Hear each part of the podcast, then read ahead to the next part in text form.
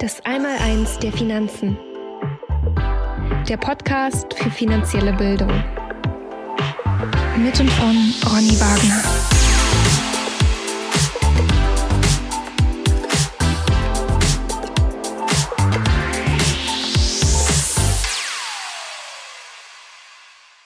Herzlich willkommen zum Podcast Das Einmaleins der Finanzen. Mein Name ist Ronny Wagner und heute geht es um den sogenannten Seneca-Effekt. Was das ist und warum wir vor ihm auf der Hut sein müssen, dazu gleich mehr. Gleich geht's los.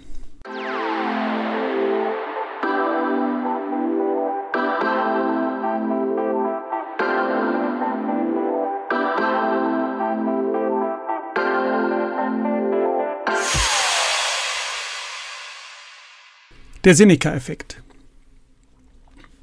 Wie bereits im ersten Teil angedeutet, äh, wo es ja um den bekannten Minsky-Effekt ging, äh, wollen wir uns heute den Seneca-Effekt mal etwas näher anschauen. Das sind also die vier Effekte, die ich hier in den einzelnen Teilen bespreche, von denen ich glaube, dass man diese unbedingt kennen sollte und äh, sich eben damit auch ein bisschen intensiver auseinandersetzen muss. Beim äh, Seneca-Effekt handelt es sich um, handelt es sich um ein äh, Phänomen, das vielen als Kollaps oder auch Zusammenbruch bekannt ist. Normalerweise denken wir unwillkürlich, wenn wir diese beiden Begriffe hören, an Katastrophen, Desaster, Versagen und alle möglichen negativen Auswirkungen. Wenn man aber weiß, was Zusammenbrüche sind, dann wird ihnen ein Stück weit die Kraft genommen, die sie über uns dann ähm, ausüben und äh, sie können uns quasi nicht mehr überraschen und wir können einfach diese, die, die Auswirkungen, die daraus entstehen, viel besser verkraften. Man kann sie sogar möglicherweise gut bewältigen und sogar im Idealfall zum eigenen Vorteil wenden. Offenbar manifestiert sich in ihnen die Tendenz des Universums, seine Entropie, also Entropie ist ähm, ein Begriff für Unordnung, denn jeder weiß ja, dass unser Universum immer zur Unordnung tendiert und wenn wir das nicht zulassen wollen, müssen wir immer Energie aufwenden, um diese Unordnung zu verhindern. Bestes Beispiel ist äh, jemand, der einen Garten hat, der weiß, er muss sich regelmäßig um diesen Garten kümmern, er muss Unkraut zupfen, er muss düngen, er muss also viel Energie aufwenden, um diesen Garten in Ordnung zu halten. T tut er das nicht, dann äh, wird der Garten mit Unkraut zuwuchern und quasi äh, in, in, in Unordnung geraten. Und deswegen müssen wir immer ein Stück weit hier Energie aufwenden. Also diese Entropie ist ein Naturgesetz und wir können die Unordnung nur beseitigen, indem wir unsere Energie oder indem wir Energie einsetzen. Und das Universum hat eben diese, diese Tendenz, ähm, ja, und durch diesen Seneca-Effekt versucht das Universum, so interpretiere ich das zumindest, ähm, seine Entropie, also seinen Drang zur Unordnung zu erhöhen und zwar so schnell wie möglich, aber dazu gleich mehr. Also diese natürliche Gesetzmäßigkeit wird, wie gesagt, als Seneca-Effekt bezeichnet. Äh, benannt ist dieser Effekt nach dem römischen Philosophen Lucius Annaeus Seneca, geboren im Jahr 1, gestorben 65 nach Christus. Er war Philosoph und äh, Politiker, er war ein Stoiker und einer seiner, nee, nicht einer, einer seiner, sondern einer der meistgelesenen Schriftsteller seiner Zeit. Dieser von ihm beschriebene Effekt beschreibt viele Phänomene, die also langsam anwachsen und schnell wieder zurückgehen, also kollabieren. Wie sich zeigt, äh, können äh, Zusammenbrüche in unterschiedlichster Gestalt und überall auftreten. Sie haben die verschiedensten Ursachen und entwickeln sich auf unterschiedliche Weise. Jedoch haben all diese Zusammenbrüche doch bestimmte gleichbleibende Eigenschaften. Es sind nämlich stets kollektive Phänomene, das heißt, sie treten nur, und das ist wichtig, in sogenannten komplexen Systemen auf. Was ist ein komplexes System? Ein komplexes System ähm, hat oder weist Eigenschaften auf, ähm, dass sie also sich dadurch auszeichnen, dass sie durch viele Verknüpfungen miteinander verbunden sind. Und ein solches ein, ein Zusammenbruch eines solchen komplexen Systems ist eben dann die rasche Neuordnung einer sehr großen Anzahl solcher Verknüpfungen. Also die werden dann neu geknüpft und orientieren sich um. Ähm, und das macht es eben so schwer, so ein äh, System, ähm, so ein komplexes System ähm, äh, vorherzusehen, wo sich das hin manifestiert. Und diese Knoten sind dann, um bei dem Beispiel zu bleiben, äh, in unserem Fall dann halt Menschen und deren Interaktion mit ihrer Umwelt. Und äh, wenn man sich den, wenn man sich dann eben unsere Systeme anschaut, zum Beispiel das Finanzsystem, dann ist klar, dass hier eine Prognose eher sehr oder sehr viel mit Glück zu tun hat und sehr schwer fällt, dort eine seriöse ähm, Prognose abzugeben. All diese komplexen Systeme haben eines gemeinsam und das ist ein sogenanntes nichtlineares Verhalten. Was ist ein nichtlineares Verhalten? Ähm, ein nichtlineares äh, Verhalten besagt, dass es keine einfachen Beziehungen zwischen Ursache und Wirkung, so wie wir das gewohnt sind, so wie unser Verstand auch tickt, ähm, also sogenannte Wenn-Dann-Analysen ja, ähm, zu machen. Ähm, das geht in einem komplexen System ebenso nicht, weil es eben viele Verknüpfungen und viele ähm, unterschiedliche ähm, Zusammenhänge gibt. Man kann das also nicht nur auf, ein, auf eine Ursache dann zurück, zu, zurückführen, sondern das äh, ist durch diese ganzen Interaktionen untereinander eben extrem, extrem schwer. Also diese Tatsache führt im Grunde genommen dazu, dass ähm, Prognosen, ich hatte es ja bereits erwähnt, in komplexen Systemen unmöglich sind. Äh, das ist, äh, bedeutet für mich auch im Finanzsystem ist es äh, total schwierig und ich bin immer wieder äh, total verzückt, wenn ich dort äh, über Prognosen, die sich ja quasi tagtäglich in den Publikationen äh, wiederfinden, da muss, muss, fängt man dann immer an zu schmunzeln, wenn man diese Zusammenhänge hier erkennt. Das ist dann doch schon eher mit sehr viel Fantasie und ähm, ja auch sehr viel Glück dann behaftet, wenn so eine Prognose dann tatsächlich mal aufgehen sollte. Voraussagen also von Experten über die zukünftige Entwicklung eines komplexen Systems ähm, sind in meinen Augen also schlichtweg Fantasterei. Und ich würde euch raten, auf diese keinen Pfifferling zu setzen. Im Umgang mit dem drohenden Kollaps des Finanz- und Währungssystems sollten wir uns deshalb an den Rat eines der bedeutendsten Stoiker, das ist jetzt äh, nicht Seneca, sondern Epiktet, halten. Er hat mal gesagt, äh, wir müssen die Dinge, die in unserer Macht stehen, möglichst gut einrichten, um die müssen wir uns also kümmern, alles andere aber so nehmen, wie es kommt. Also hier die Frage, was steht in meiner Macht, was kann ich verändern und welche Dinge erkenne oder bei welchen Dingen erkenne ich an, dass sie eben nicht in meiner Macht stehen. Und da muss ich mich darum entsprechend dann auch nicht sorgen und kümmern. Daraus folgt also, dass man diesen Seneca-Effekt sicherlich dann auch abmildern kann, äh, sofern man eben die Veränderung akzeptiert, äh, anstelle sich jetzt dagegen aufzulehnen oder dagegen anzugehen. Es bedeutet also, dass man niemals versuchen sollte, das System zu etwas zu zwingen, was es nicht tun will, sondern sich auf die Auswirkungen, ähm, auf das eigen, die, die diese Dinge auf das eigene Leben haben, äh, bestmöglich vorzubereiten. Die heutige Politik scheint jeden Versuch allerdings aufgegeben zu haben, sich Veränderungen anzupassen. Stattdessen greift sie zu groben, teilweise schlagkräftigen Parolen, die eine Rückkehr in die frühere Zeit des Wohlstands in meinen Augen unmöglich machen. Diese ständigen Eingriffe des Staates und seiner Strukturen in den Markt sind von vornherein zum Scheitern verurteilt. Ganze Zivilisationen wie zum Beispiel das bedeutendste, in meinen Augen bedeutendste Ereignis in der Geschichte der Zusammenbruch des Römischen Reichs. Ähm, die erlebten also ihren Niedergang und verschwanden. Warum verschwanden sie? Weil sie sich nicht an Veränderungen anpassen konnten. Und wenn wir das nicht können, dann wird uns dieses Schicksal des Römischen Reiches ebenso treffen und ebenso blühen. Wir müssen also lernen, die Veränderung anzunehmen. Dabei darf man aber nicht vergessen, dass man zwar ein Problem beheben kann, nicht aber eine Veränderung. Also Veränderung können wir nicht wie ein Problem lösen, die, die geschehen. Veränderung kann man sich eben auch nur anpassen. Ne? Wenn Veränderungen geschehen, dann muss ich die, ob ich möchte oder nicht, auch mal äh, zur Kenntnis nehmen und das Beste versuchen daraus zu machen. Dabei sollte man aber aufpassen, dass man nicht der breiten Masse folgt.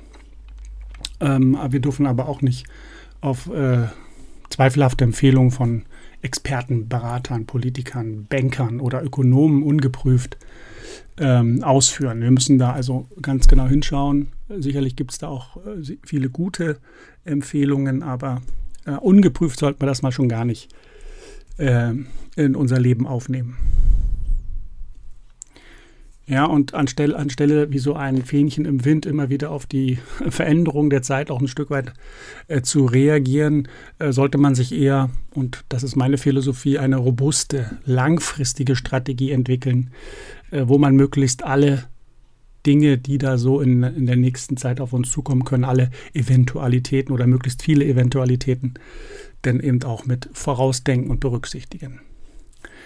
Der blinde Glaube an unbegrenzten Fortschritt und Wohlstand und äh, logischerweise dann auch der damit verbundene materielle Überfluss,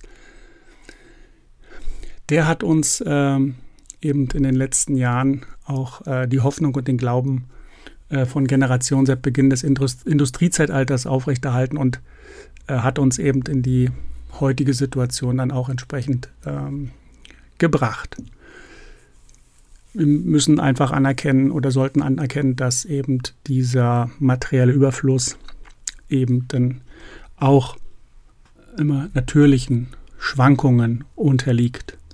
Von der menschlichen und tierischen Körperkraft, die durch mechanische und später nukleare Energie ersetzt wird, bis zur Ablösung des menschlichen Verstandes durch den Computer, bestärkte uns quasi der industrielle Fortschritt in dem Glauben, dass wir alle allmächtig und allwissend sind oder es zumindest dann auch mit Hilfe der Technik werden können. Im Geiste der meisten Wissenschaftler und Politiker entstand der Irrglaube von unbegrenzter Produktion und damit auch von unbegrenztem Konsum. Wir müssen ja nur mal heute uns umschauen und wir sehen eben, dass hier auch Kräfte und Mächte am Werk sind, die diesen, diesen Widerspruch oder diesen Irrglauben versuchen jetzt ins Gegenteil zu verkehren, äh, ohne zu merken, dass sie genau hier auch in die falsche Richtung steuern. Doch ich glaube, es wird langsam der Mehrheit der Menschen klar, dass sich eben diese Verheißung von unbegrenztem Wachstum nicht erfüllen werden können äh, oder nicht erfüllen kann. Ähm, und das liegt neben den ökonomischen Widersprüchen an dem von Menschengeschlecht erschaffenen System selbst ähm, auch ähm, daran, an der Frage, was ist denn tatsächlich wirklich gut für den Menschen? Ne? Was ist das, was, was uns da jetzt hier weiterbringt, was den Menschen besser macht, was den Menschen, den Menschen einfach auch wieder zu seinen Ursprüngen und Wurzeln zurückkehren lässt? Stattdessen machen Politiker und äh, Wirtschaftslenker immer wieder gleichen, den gleichen Fehler und stellen sich halt nicht die Frage, was ist gut für den Menschen, sondern sie stellen sich die Frage, was ist gut für für das Wachstum des Systems. Und hier äh, ist der Konflikt oder hier tritt der Konflikt offen zu Trage. Und die Schärfe dieses Konflikts versucht eben man durch die Thesen zu verschleiern, dass alles, was dem Wachstum des Systems diene, auch das Wohl der Menschen fördert. Der Mensch kümmert sich nicht um sein Leben und sein Glück, sondern um seine Verkäuflichkeit. Das ist das, was sich daraus ergibt. Ne? Also da sehen wir eigentlich oder zwangsläufig, wo der Fokus des Systems, aber dann auch entsprechend der Menschen, die ja Bestandteil des Systems sind, hingerichtet ist. Ein schönes weiteres Beispiel für den Seneca-Effekt ist in meinen Augen der sogenannte Boom-and-Bust-Zyklus, also die, das, was wir an den Finanzmärkten, Kapitalmärkten immer wieder beobachten oder in der Wirtschaft beobachten. Ähm, also Phasen, wo es wirklich richtig gut läuft, wo es äh, vorwärts geht, wo wir eine Boomphase haben. Wir müssen aber auch wissen und anerkennen, dass eben auf jede Boomphase auch ein Bust kommt, also ein Zusammenbruch also eine schlagartige Rezession nach einem Boom oder in, der, in den Finanzmärkten eben eine äh, klassische äh, Spekulationsblase. Das sind also Boomphasen. Also Boomphasen ab, wechseln sich dann halt mit Zusammenbrüchen ab. Und hier passiert dann Folgendes. Ähm, Kapital fließt in Boomphasen in die Märkte und beim Bust fließt eben dieses Kapital oder zieht sich dieses Kapital nach einer wie wir im Minsky-Effekt ja auch erfahren haben, übermäßigen Kreditvergabe dann aus den Märkten auch wieder zurück. Und dementsprechend kommt es dann zu diesen Verwerfungen. Mal schlimmer, mal leichter. Doch äh, gibt es tatsächlich immer noch Ökonomen und, und Politiker und Notenbanker, die der Meinung sind, dass sie diesen Ablauf in Zukunft ändern können, also dass sie in der Lage sind, diese Boom- und Bust-Zyklen zu beeinflussen. Also es ist also nicht zum Bust kommen zu lassen durch geldpolitische Instrumente, die man einsetzt, um das zu verhindern oder um äh, äh, zu versuchen, das aufzuhalten. Sie glauben also stattdessen tatsächlich und ernsthaft, dass sie ein so gigantisches, vernetztes, komplexes System wie unser Finanzsystem oder unsere Wirtschaft, unsere Volkswirtschaften durch das Drücken einiger Placebo-Knöpfe auf einmal steuer- und regelbar machen. Und Psychologen würden dazu sagen, diese Protagonisten haben eine ausgeprägte Kontrollillusion. Also sie denken, dass sie Dinge im Griff haben, wo, wo wir aber wissen, dass es nicht der Fall ist, weil eben dort diese Dinge gar nicht in den Griff zu kriegen sind. Sie ist also, also die Kontrollillusion ist einfach die Tendenz zu glauben, dass wir etwas kontrollieren oder beeinflussen können, über das wir aber objektiv überhaupt gar keine Macht haben. Die Klimadebatte ist in meinen Augen ein gutes Beispiel dafür. Ich bin mir nicht sicher, äh, ob der Mensch in der Lage ist, das Klima zu beeinflussen. Da bin ich eher der Meinung, dass das andere Kräfte, anderer Kräfte bedarf, hier nachhaltige Veränderungen herbeizuführen. Wenn man also zum Beispiel diesen Wirtschafts- oder den heutigen Wirtschafts- und Finanzexperten die Verantwortung für unser Klima übertragen würde, dann äh, wäre wahrscheinlich ihr mögliches Ziel, die globale Temperatur bei konstanten 20 Grad Celsius zu halten. Ich denke, an, anhand des Beispiels wird schon jedem klar, dass das quasi unmöglich ist. Jedem dürfte auch klar sein, dass natürliche Systeme wie das Klima oder die Wirtschaft nicht nach dem Gusto von Wirtschafts- und Finanzexperten funktionieren. Diese Systeme brauchen einfach eine gewisse Variabilität und Flexibilität und vor allem sie brauchen keine bedeutende Einflussnahme des Menschen, um sich nachhaltig gut zu entwickeln. Denn nimmt man ihnen diese Eigenschaft der Variabilität und der Flexibilität und versucht sie wie einen Tontopf auf einer sich drehenden Töpferscheibe zu modellieren, so zerstört man im Endeffekt nur das ganze und gesamte System. Nehmen Sie zum, nehmen zum Beispiel mal den menschlichen Körper. Wenn man ihm auf einmal dem, den Stress nehmen würde und ihn davor schützen möchte, ja, also Stress nicht aufkommen zu lassen, dann, dann äh, äh, schwächt man und zerstört man ihn. Ja, weil wir brauchen eben auch diese Stressoren, wir brauchen diese, dieses, äh, äh, diese, diese, diese Anstrengungen, um unseren Körper halt auch auf einem Level zu halten, der es uns ermöglicht, dann eben auch vor solchen Dingen eben nicht in die Knie zu gehen. In meinen Augen sind menschliche Eingriffe in hochkomplexe Systeme daher eher schädlich, als dass sie einen positiven Effekt haben. Das soll es zum Seneca-Effekt gewesen sein.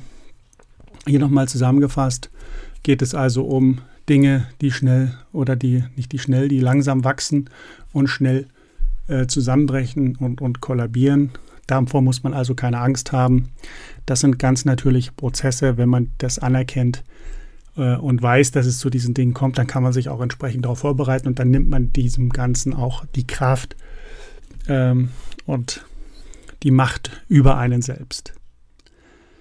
Ja, vielen Dank, dass ihr mir zugehört habt. Ich hoffe, ihr konntet wieder das ein oder andere Neue mitnehmen oder Altes vertiefen und ähm, verbessern. Beim nächsten Podcast in einer Woche werden wir uns über einen, einen weiteren Effekt unterhalten. Das wird der sogenannte Cantillon-Effekt sein, über den wir sprechen werden. Auch diesen Effekt solltet ihr unbedingt kennen und wissen, äh, was damit gemeint ist und wie er funktioniert. Danke für, für eure Aufmerksamkeit. Schön, dass ihr mir zugehört habt. Und hier nochmal der Hinweis, bitte nicht vergessen, wer Lust und Laune hat, an meinem Webinar, das einmal eins der Finanzen teilzunehmen.